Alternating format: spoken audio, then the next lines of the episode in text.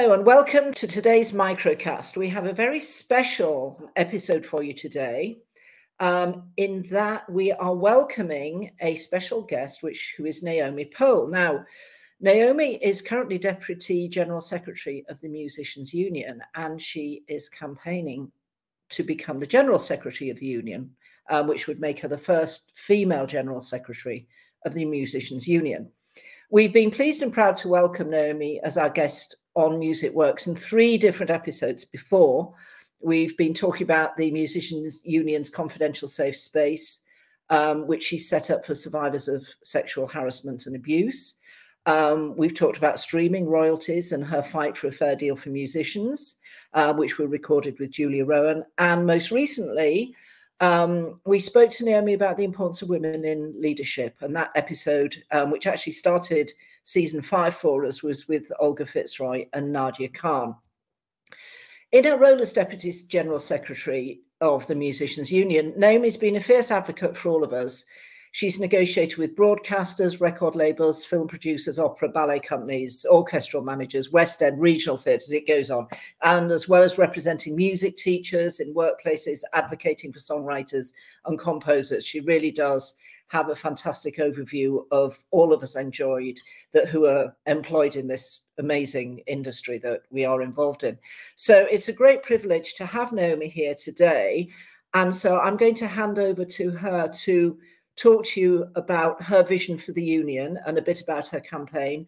Uh, and then Naomi and I'll have a short conversation at the end. So, welcome to the Music Works studio, Naomi Pohl. The Musicians Union, the MU, is at a key moment of change. We're going to be electing a new General Secretary, and if I was elected, I'd be the first woman ever to hold the position. So I just wanted to outline my vision for the union and uh, talk about some of our top priorities for the next few years. Coming out of the pandemic and post Brexit, the Musicians Union is more relevant to musicians than ever.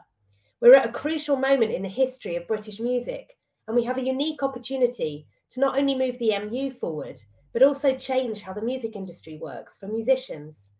I believe that I'm the 21st century General Secretary that the MU needs at this moment. So let me tell you how I would change the union. Firstly, we must prioritise getting back uh, musicians to work, including our freelance members, and building back our agreements and pay as our first priority. This will be the primary focus of our industrial departments and committees over the next two years. Getting musicians back to work also means securing bilateral agreements with key EU territories post Brexit. The MU will lead the way on this and will also establish itself as a go to hub for international touring guidance. We will also secure a better deal on music streaming, not just for today, but one which evolves for the future. We need to organise our members better. We need to involve more musicians in our work and ensure that they feel reflected accurately in everything we do. Achieving this will be a key focus for me, and I'll make my presence felt throughout the Union and throughout the UK. We need to evolve the MU's committee structure so that all of our committees are genuinely diverse and fully representative of our whole membership.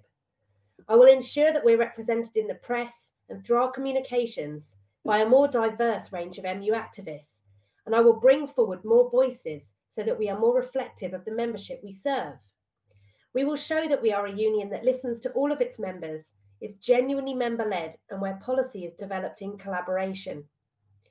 I will also launch a new music education campaign if I'm elected, because I believe that all children deserve to learn music, and our teaching members also deserve proper paying conditions. Our music teaching members have seen their paying conditions eroded over the last 10 years, and many are working on zero hours contracts, which is just unacceptable. I will also move arts funding back up the lobbying agenda post pandemic. This is no longer about short term support and hardship funds, but a secure long term future for the UK's creative industries and for musicians. I will increase our lobbying and campaigning activities, and I will personally be involved in discussions with the devolved authorities in Scotland, Wales, and Northern Ireland, as well as in Westminster. The Musicians Union is an organisation with a turnover of £7 million and over 50 staff. We also distribute over a million pounds in royalties to musicians each year. So musicians need an MU General Secretary who has the experience to competently run the organisation and to guarantee its future. I believe I'm the candidate with the best experience, reputation, track record, and relationships to lead the union and make sure that we don't only keep pace with the evolution of our industry, but that we lead it and we define it. We need to get out ahead of technological change. The role of MU General Secretary also involves being the union's chief negotiator.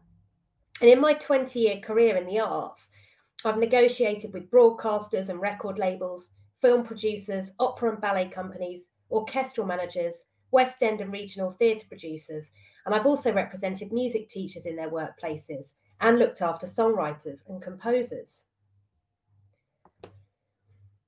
I'm really delighted and humbled to have support from a wide range of musicians, long-standing activists at the union, and also new members of the MU alike, across many genres of music. I'm supported by employed and freelance musicians.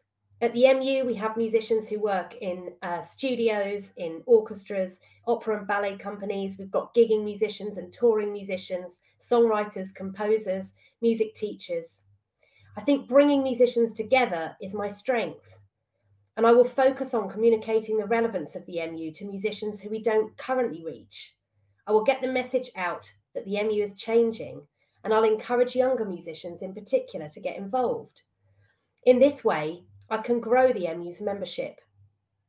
So, my commitment to musicians is that we will build an MU that you can be truly proud of and that secures a better future for you and your colleagues.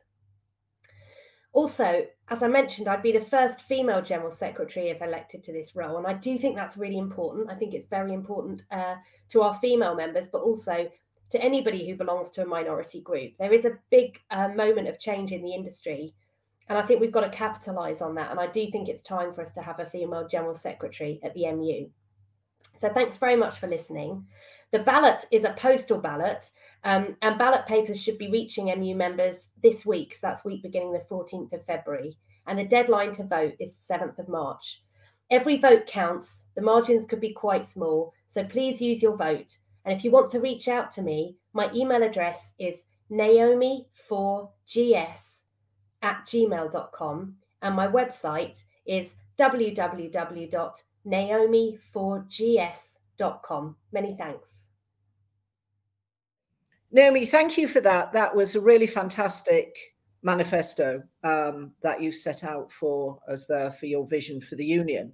So, the first question I wanted to ask you is we've seen real progress in recent years in terms of improved equality and diversity across the music industry. I think it's been most significant in classical music, which, as we all know, has been a real bastion of you know white male privilege. Um, so I just wonder if you how you felt the direction is going with equality and diversity in the union and what your thoughts were on that and what you what you can bring to that issue. Yeah well i think that um, our membership is diverse um, and i think the issue that we have at the moment is we don't necessarily reflect that diversity in our committee structures um, so our committees are becoming more diverse, um, which is fantastic. We've not really in the past monitored diversity in any meaningful way. So it's difficult to actually judge if we're improving in terms of representation. Um, but also, I think in our communications, uh, we need to make sure that we're representing a more diverse range of musicians. So I think that we shouldn't just have um, a handful of spokespeople from the union. It shouldn't just be the general secretary speaking on issues. We should actually bring forward musicians' voices in our communications as well and our campaigning work. Um, so I think that's really important. One of the great things we've done at the union in recent years is to set up networks, equality networks. So we've got, for example, a network for musicians who experience racism.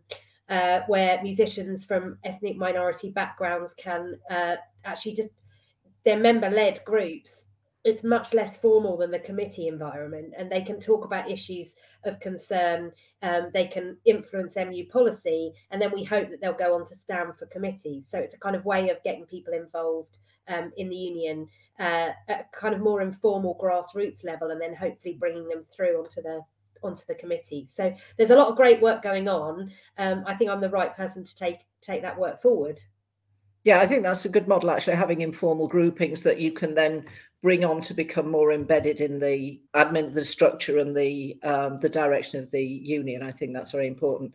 Um, as I mentioned in the introduction, uh, we have already talked to you about your work on sexual harassment and safe space. So uh, I wonder where we are with that at the moment.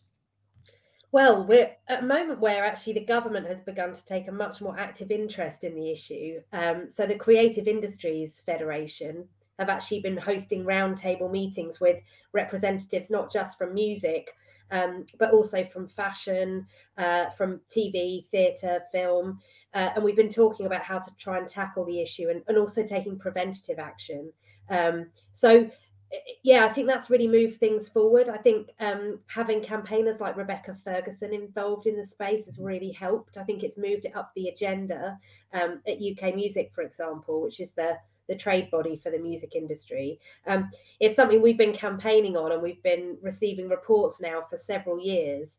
But um, yeah, finally, it feels like we're seeing some change. I think one of the issues is that what we need is cultural change in the music industry, and that's going to take much longer. It's not about just having a code of practice in place.